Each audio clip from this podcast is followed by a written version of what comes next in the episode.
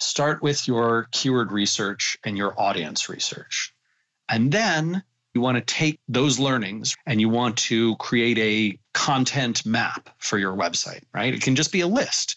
And we can group those into 50 or so groups of six keywords each that kind of have the same intent. And so those are the 50 pages that we probably need for our website on the content side. And we're going to prioritize them from most important to least important based on the volume, how high the query intent is, and how difficult it's going to be to rank for, as well as click through rate. You are listening to Australia's tax news podcast, Tax Talks, the podcast for Australian tax professionals.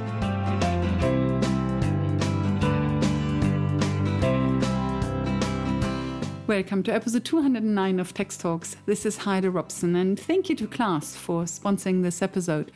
You probably have a website for your accounting, tax, or advice practice, and you probably would love your website to come up at the top of page one in Google searches for keywords relevant to what you offer. But how do you do that? The answer is search engine optimization, in short, SEO. Rand Fishkin founded Moz, a company focused on the art and craft of SEO, and Moz is at the forefront of SEO research. So you will hear Rand refer to Moz a few times.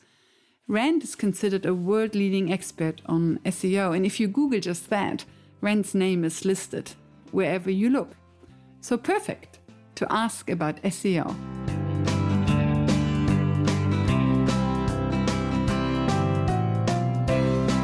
How did you become aware of this thing, SEO, and how did you realize that it is important? Gosh, it was a long time ago now. I started doing SEO in 2002, 2003, when my mom and I were building websites for clients. We had you know, been doing that for a couple of years, and our clients started to ask us about getting help to appear in Yahoo and MSN Search and Hotbot and Lycos and AltaVista and Google, right? The, the very early days of search engines. And I researched the topic. You know, I looked into how to do it. We actually ended up finding some consultants in the Seattle area where we lived who helped us out and we subcontracted work to them until we stopped being able to afford paying them and I had to do it myself. Uh, so that's really what got me into the field. And at the start, was SEO relatively easy? I think there was less competition and more of a path to potentially win a market and dominate it at the time. But there were also far fewer searches and fewer searchers. So it wasn't as valuable to be on top of the search engines. And also, the degree to which information was available and the best practices were well known and talked about was very, very different than today. And the search engines themselves were very different in terms of how they operated and how opaque they were. The lack of transparency, in fact, was what caused me to start the Moz blog all those years ago because I felt so frustrated that learning SEO was so convoluted and difficult and the search engines kept so many things secret.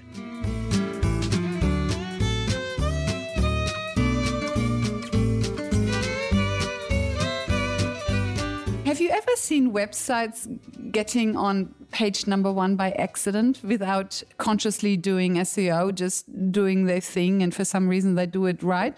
Or do you find nowadays that most people who make it onto page number one have some understanding of SEO? I would say it's still possible for folks to, I don't want to say accidentally, right? They do a lot of smart branding and marketing and product decisions and those things in combination with amplification and coverage of what they're up to lead to high rankings for certain terms in Google. But what is definitely true is that I almost never, maybe even would venture to say never at all, have seen a site perform consistently exceptionally well across a vast range of keywords where they and have never thought about SEO. That just doesn't happen. You can you can stumble your way into a few terms and phrases, you can get some decent traffic from Google, but the idea that you could, you know, dominate an entire industry or do consistently well across a wide group of, you know, thousands or tens of thousands of keywords, that that doesn't happen without intentional effort into the practice.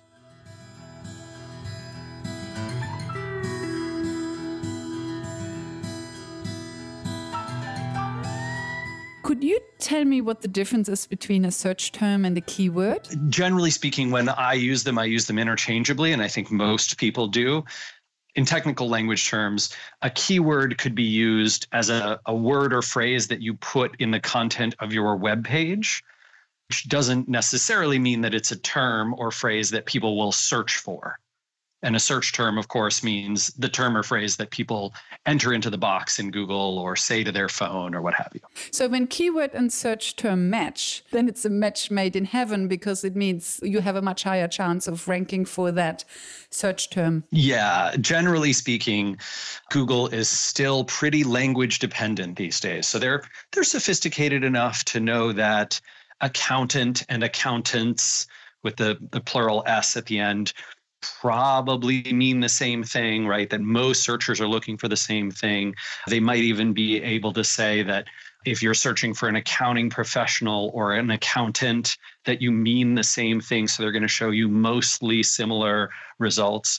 But it is certainly the case that if you know what your searchers are looking for, what people are actually typing into Google, you have a much better chance of ranking than if you don't know what people are searching for and you don't optimize for those terms and phrases and you don't understand the intent behind them. Those things are really still critical to performing well.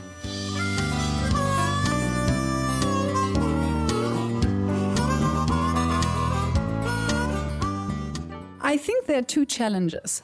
One challenge is to that when you do appear on page number one with Google, to have an enticing enough title, an enticing enough meta description. Meta description is the little text underneath the title, to have those enticing enough to actually get the click, because you might make it onto page number one, but then for some reason you just don't get the click.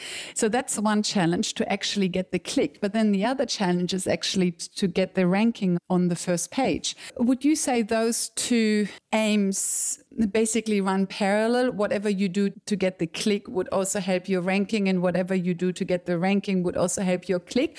Or are they two different strategies you need to pursue? Usually there's some overlap, but I do think that there are there's value in thinking about both separately and in optimizing for each one.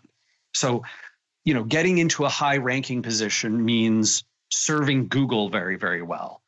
Drawing the click once you appear in that high ranking position means not only serving Google well, but also serving users very well. And often that means things like having a great brand or a brand name that people recognize or have seen before having the text in your title and your snippet, your website URL, having those be compelling such that people want to click on them. On the branding front, you know, one of my favorite examples is a there was a company in I think it was Philadelphia in the United States and they ran an outdoor branding campaign meaning they put up billboards along the highways. I think this was for a um, a marketing practice, but they put up these billboards and they found that more people, despite not ranking any higher in Google, more people clicked on their search results in that area because they had seen those billboards. There have been case studies about this with television advertising and with uh, radio and podcast ads, those kinds of things. And those case studies kind of all lead to the same conclusion, which is if people know you, they are more likely to click on you when they see you in search results than they are if they don't know you. Whether the link actually gets a click is probably one of the factors that will influence your ranking. So if you appear as number 10 consistently on the first page and you tend to get more and more clicks because of this billboard campaign, then you're very likely to move up and move to position number seven or number five on the first page, correct? Sort of. It is definitely there is a true that there's a strong correlation between those things, but we don't know how the causality runs. So it could be that Google, in fact, looks at the clicks and says, "Hey, this is ranking in position 10, but it's getting an unusually large number of clicks for ranking in position 10. Let's start to move it up the rankings. I did some tests a few years ago showing that at least temporarily, a large number of people in a geographic area clicking on a result could make that result rise to the top pretty fast. You know, this is a number of years ago that I ran several tests in a row where I asked an, an, audience of people to all perform the same search and click on the same result. And after they did, that result that they clicked on rose to the top of the rankings, at least for a little while, for a few days. Now, that being said, Google denies that this is true, right? Google's representatives have said, no, that's not how we do it. That doesn't work. We can't explain why this result that you had at these events kept happening. Maybe it's just coincidence. I don't believe that at all. But it could be certainly the case that today, Google doesn't use the click through rate. They use things like other indications of brand loyalty or brand performance. Maybe they use the number of branded searches around a particular company or the website traffic or, or any other number of things. But it doesn't really matter to us, right? We care less about exactly what Google uses and we care more about whether performance increases when we do certain activities. And so growing your brand's presence and awareness in a market almost certainly will have a positive impact on both click through rate and on rankings.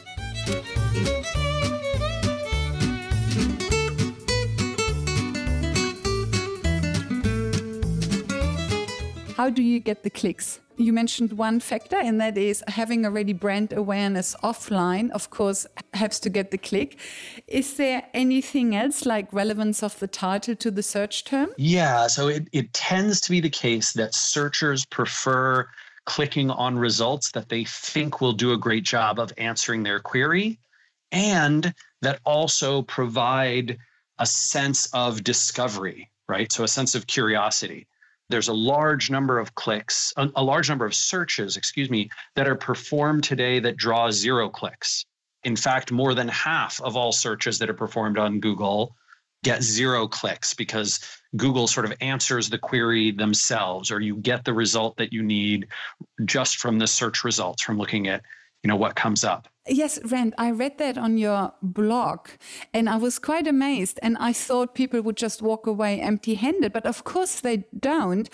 What they get the answer in the feature snippet correct? So this right. Or in the featured snippet or they get the answer in the form of oh here's the address of that accountant i was looking for or here's what this particular term means or oh yeah they you know i searched for whatever Mark Zuckerberg's age, and there's a little box that comes up and it gives me the answer instantly, right? So all kinds of things that people can extract from Google without having to click through.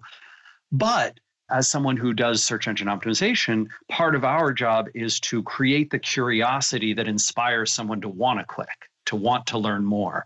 And that can be done through the snippet, through the title, you know, the meta description, through the URL string, through the content of the web page, through branding, all of these kinds of things. So certainly you can increase click-through rate not just with brand, but also with snippet optimization uh, and with targeting of your keywords and the use of those words and terms on your pages in your titles etc that's a very good point. If you give the answer already in the title then you're very unlikely to get the click. That is true but also you're very likely to get the ranking. It's a careful balance right? Because google is looking to promote and to rank highly those sources that answer the query as quickly as possible. And therefore, they're often choosing to bias the rankings toward sites that don't draw the click, but that do answer the query as quickly as possible and as accurately as possible.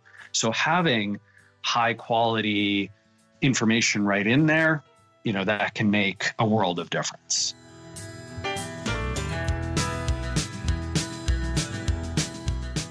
The feature snippet is this little box that already tries to answer your query in one or two sentences. I can imagine whoever gets the feature snippet also has the highest chance of getting the click, correct? Not always, but often that is true. And certainly, I think the featured snippet is a great way to be able to control what information searchers get, right? So many, you know, many companies don't benefit if no one clicks on them They don't benefit from someone searching and just seeing the answer right in the search results. But some companies do, right? Some companies can benefit from just having their information provided. And this is actually true for many local websites, right? They can provide a phone number or an address or hours of operation or an email address or you know whatever it is right? Whatever quick piece of information someone's looking up they can get a lot of value by having google answer that right in the search results without requiring a click. And so i think that there's both an incentive to create you know featured snippets to create content that can appear in featured snippets that can draw a click and there's also value in creating content for those featured snippets that provide searchers with the information you want them to have, regardless of whether that results in a click or not. And to get these feature snippets, I read in one of your blogs that the text that you hope will turn into a feature snippet for that keyword, to have that text fairly at the top of the uh, web page so that it's uh, very easy to find for Google, and to have the text a very simple, easy sentence structure, straight to the point, giving a succinct answer to the question. Yeah, all of those pieces of advice tend to be uh, well correlated. I have not been studying featured snippets as much as some other researchers in the space. And so I would point your listeners toward Dr. Pete Meyers, who worked for who work, works for the company that I started previously uh, called Moz. And uh, Moz is obviously in the business of making SEO software. Dr. Pete has written a number of excellent guides to how to earn a featured snippet in Google and has kept up on the best practices with that and can, you know, will illustrate in his posts ways to draw that snippet, ways to formulate your sentence structure, ways to provide that information, ways to mark it up for Google so that they can extract it effectively, ways to space your paragraphs and sentences, et cetera, et cetera. And all of these things can help you earn that featured snippet.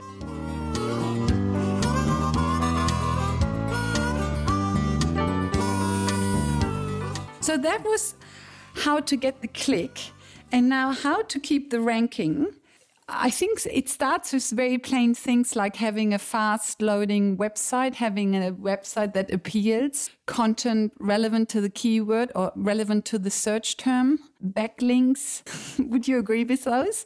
Yeah, I think those cover a lot of the basics. There's an interesting thing between uh, what's sort of seen in practice and what tends to work very well. So it is fascinating to see, for example, that making a, a single web page very, very fast often doesn't result in rankings rising all that quickly, but making a website and all the pages on that website load very quickly seems to have a positive lift effect across all your rankings.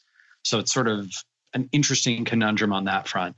It's also true that many people say, oh, well, backlinks are important to get, but if you get the wrong backlinks, that that can actually hurt you right? Getting spammy or sketchy ones ones that come from paid brokers ones that google thinks are manipulative or spam.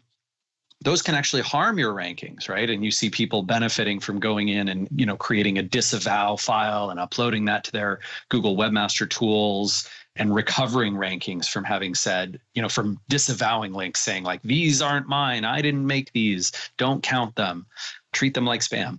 However, it is certainly the case that when you earn high quality links from high quality places, right? Journalists write about your business, TV stations cover you, you're a guest on podcasts and they link to you, you get covered by blogs, you are picked up by journals or trade associations, all these kinds of links and thousands more can indeed boost your rankings significantly. Links are still a very big part of the rankings puzzle and content too, right? So serving searchers' needs, answering their queries effectively, using high quality, accurate, relevant information that's been fact checked, that has that fits with sort of what Google expects the content to be and what satisfies searchers and helps them accomplish their tasks.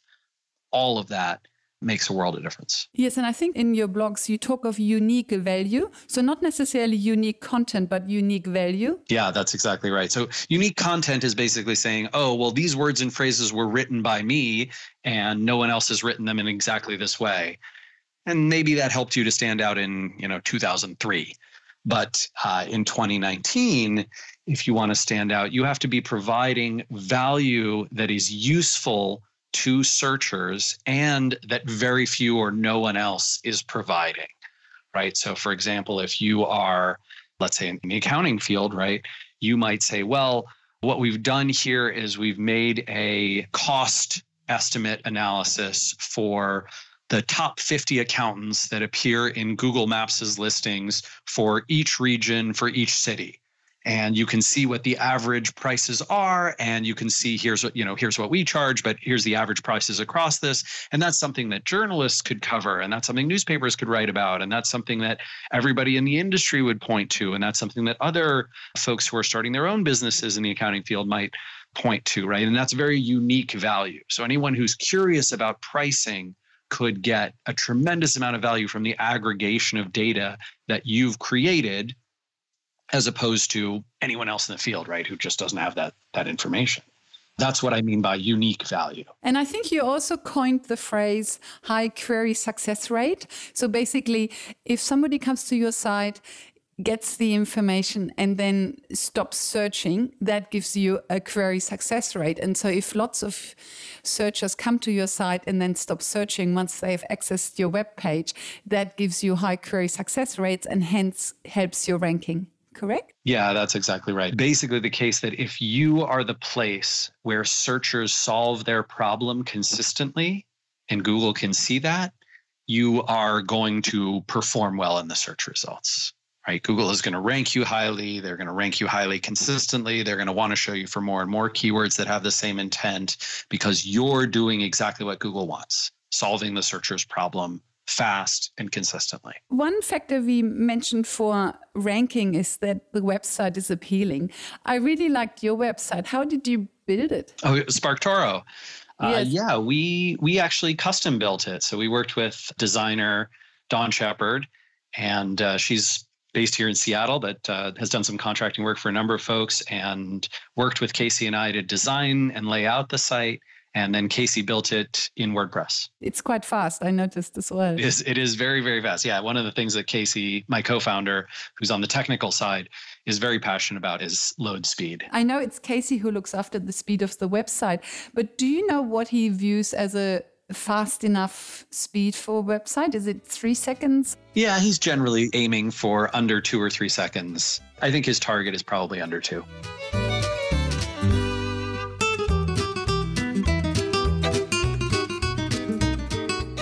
So now, if there's an accountant and they would like to improve their SEO, is there kind of a step by step process they should go through? Yeah, there is. I mean, I can give you a very simple one. There's some good resources online. In particular, there's a post by a guy named Cyrus Shepard who wrote a step-by-step guide for small business SEO on on Moz's website that I think is quite excellent. There's also the beginner's guide to SEO, which if you're looking to learn the practice, I think that's a great way to go. I also would say that for many, many professionals who are not, you know, doing SEO day to day, all day, every day, it's probably a really good idea to think about hiring a consultant or an agency those folks are professionals. They've seen a ton of different things in search results. They have a bunch of experience. They're, you know, it's just like hiring an accountant, right? If you want to do a good job, generally speaking, you either hire someone in house or you pay a professional to do it. You know, learning the practice yourself and doing it can be done, and plenty of small business folks, right, do their own accounting, but Casey and I, we we hired a professional, right? I would urge a lot of folks who are considering whether to do SEO themselves or to do it with a consultant or agency. If you have the budget, uh, that can be a great move.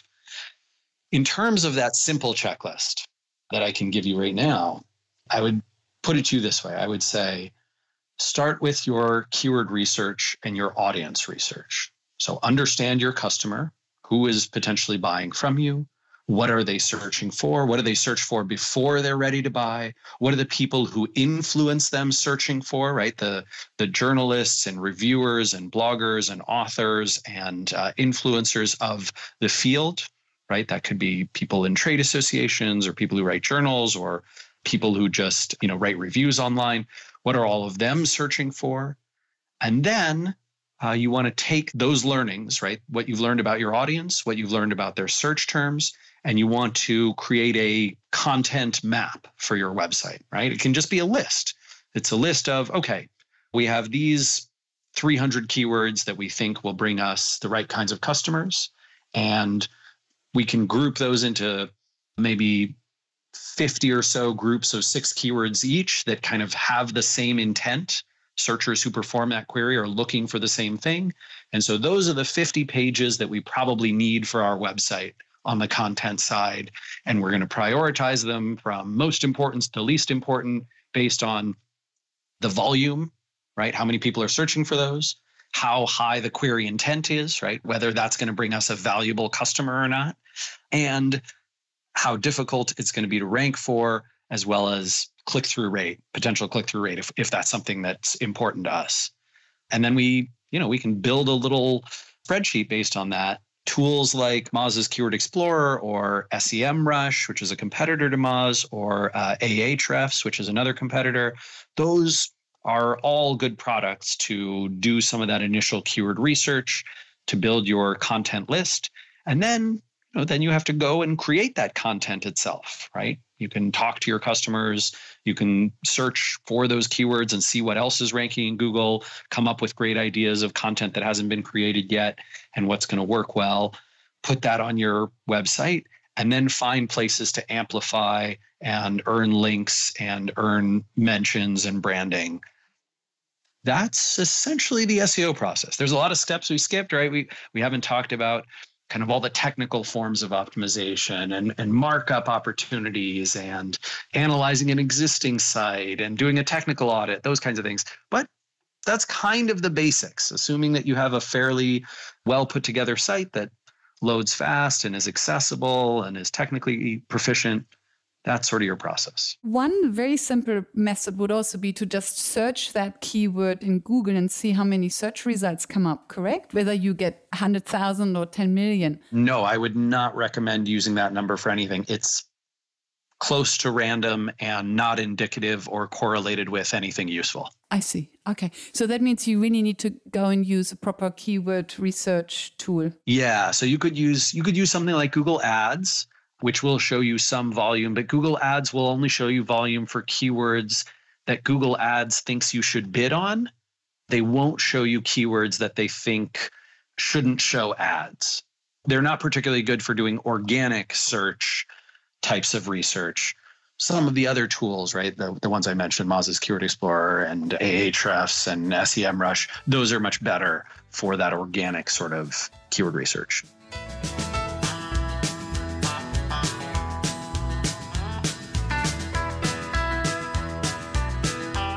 Is there some easy to grasp theory around long tail and short tail keywords? Is it usually better to have a long tail keyword or is it better to have the keyword relatively general and short? Well, so the way to think about long tail versus you know fat head and chunky middle of the demand curve is essentially that it's not always the case that a keyword with more words in it, right? A three word keyword phrase is always going to be long tail and a one word keyword phrase is always going to be fat head you know you can have the inverse of that where the three word keyword phrase is what lots of people are searching for and the one or two word is what few people are searching for. So you know i'd think about it in terms of volume not in terms of number of words in the keyword phrase. But when it comes to volume it could be that something that has very low search volume you know 0 to 10 searches a month potentially can still send you extraordinarily high quality leads and traffic so I wouldn't tell you not to rank for those, right? I think going after those can be really smart. It's just that you want to prioritize based on a combination of these things, you know, volume and how important it is for you in terms of sending you good customers and how difficult it's going to be to rank and potentially the click through rate as well.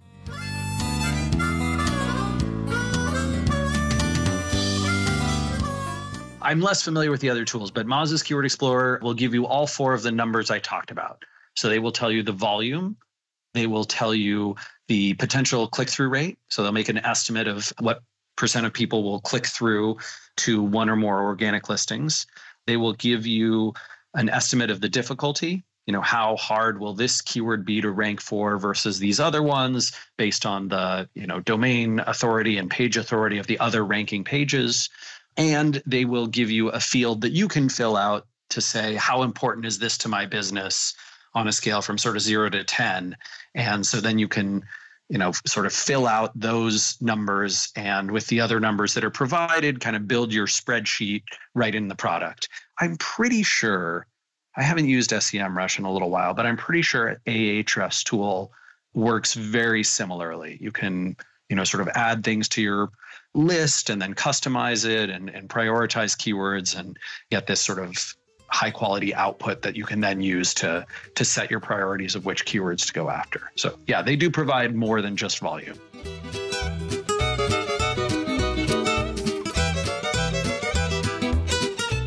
how to pick a good SEO specialist because you know we all get emails from India offering to get us on Google page number 1 I highly doubt that they would be able to. What to look for in SEO specialist how to tell whether somebody is good or not? I wouldn't recommend generally speaking that you go with someone who sent you a random spam email. That being said I do think that going for folks who are in your network, right? So asking some of your colleagues who maybe run their own small businesses who they've used, that's a great way to go. I think going to a conference or an event is also excellent, right? You can listen to folks speak about SEO on stage and, and talk to some of the speakers, uh, ask them for their recommendations, potentially even work with someone that you find very compelling and, you know, whose material sounds like a really good match for you.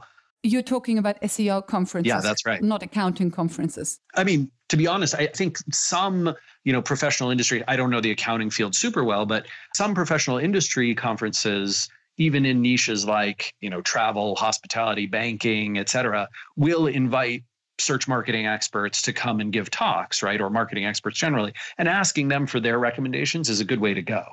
You can also go to, you know, accounting conferences, especially if there's geographic differences, you can ask your colleagues who might work in you know a different geography than you hey who did you use for your seo could you recommend them to me great that's a really good way to get a tip as well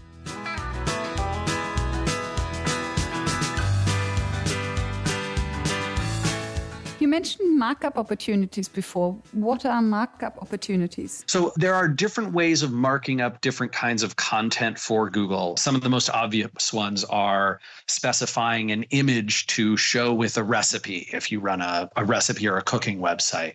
But there are literally hundreds of them at this point. Many of them fall under the schema.org markup formats.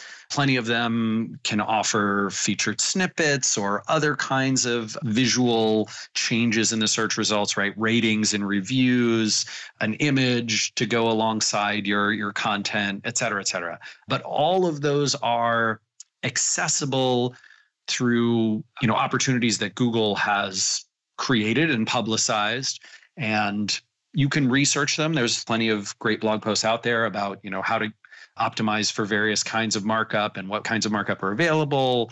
And it's also the case that you know an SEO professional can help you kind of choose the right ones to go after. For many accountants, you know things like ratings or reviews might make an appearance.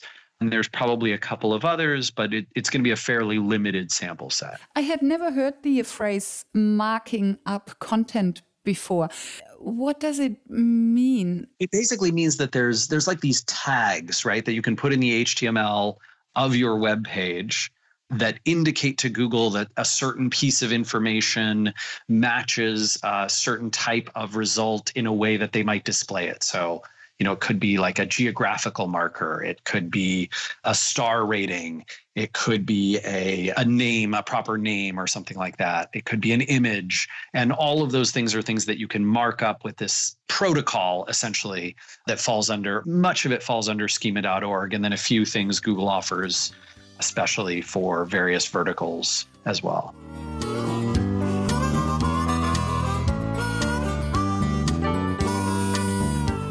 Is the title more important than the meta description? Title is more important. Yeah, meta description. Sometimes Google will use it. Sometimes they'll just take something from the page. It's not particularly important in rankings, but it can be important for click through if they use it. So, generally speaking, title though always appears right in the, you know, in Google's listing, not always, but almost always appears in Google's listings and it's a big signal of relevancy to them, so it is very important. And do you like the Yoast SEO plugin that WordPress websites use? Yeah, I like Yoast. I like All in One. There's a few other competitors out there that can be serviceable as well. Many people find Yoast friendly and easy to use, so I I certainly don't recommend against it. Like anything else, you know, it's a tool, but you have to use it. Installing Yoast will do nothing for you if that's all you do. You have to then also follow the recommendations and you know go do good markup and go put in your titles and use your keywords wisely and all those kinds of things.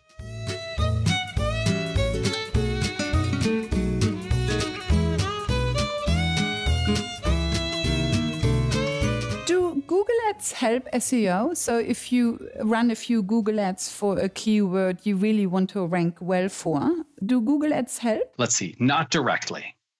Sometimes they can help indirectly, but they they never help directly, meaning you aren't just going to get value by bidding on a keyword and then suddenly find your your SEO rankings there it can help indirectly. I was quite surprised when I looked at some of the statistics on your blog. I was quite surprised how few clicks paid ads actually get. You know how you have this overview of clicks there, and there's a large part that has zero clicks, and then there's a large part of organic clicks the paid clicks are just a thin red slice at the very top. I was really surprised about that. I thought the paid ads would get a lot more clicks. In some verticals, I've seen a few verticals where click through rate is as high as 30%. You know, if you take only the commercial terms that include the word hotels, that have four ads above the fold, it can go as high as 30%. But then, you know, you can do searches for in academia and see zero search results that contain any ads for millions of searches right? And so this is it's a blended average. There are certainly cases where you know some search terms will have paid click-through rates in the 10 to even 20 25% as high as. But across all of google's searches it's only going to be a couple, three, four percent. If you search something really peculiar, then of course nobody would have bid on that keyword, hence no ads would appear. Hence, of course, that search wouldn't have. I mean, it doesn't have to be doesn't have to be very peculiar. You can search for a lot of actors' names, which are you know very very popular, right? I can search for um, Rand Fishkin. Yeah, right. Sure, sure. Or Beyonce, and there won't be ads, right? Because that's not what searchers want. They, they want to go to that person's website or they want to see their IMDb profile. They want to learn about them.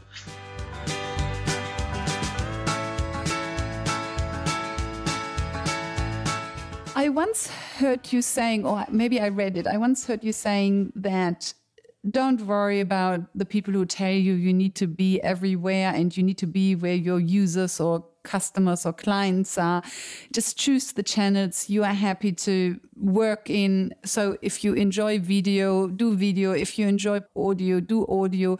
If you enjoy writing, do blogs. Just go with what you enjoy. Is that a fair quote of your thinking?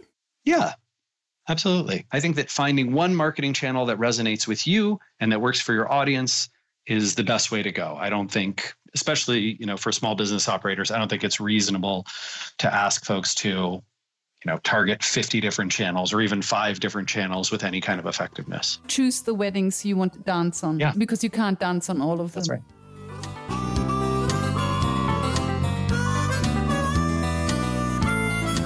welcome back Rand refers to articles on the Moz blog a few times, and I highly recommend their blogs. Just go to moz.com, Moz as in Mozzibyte, moz.com. But there are also tons of other very helpful articles on SEO and other websites.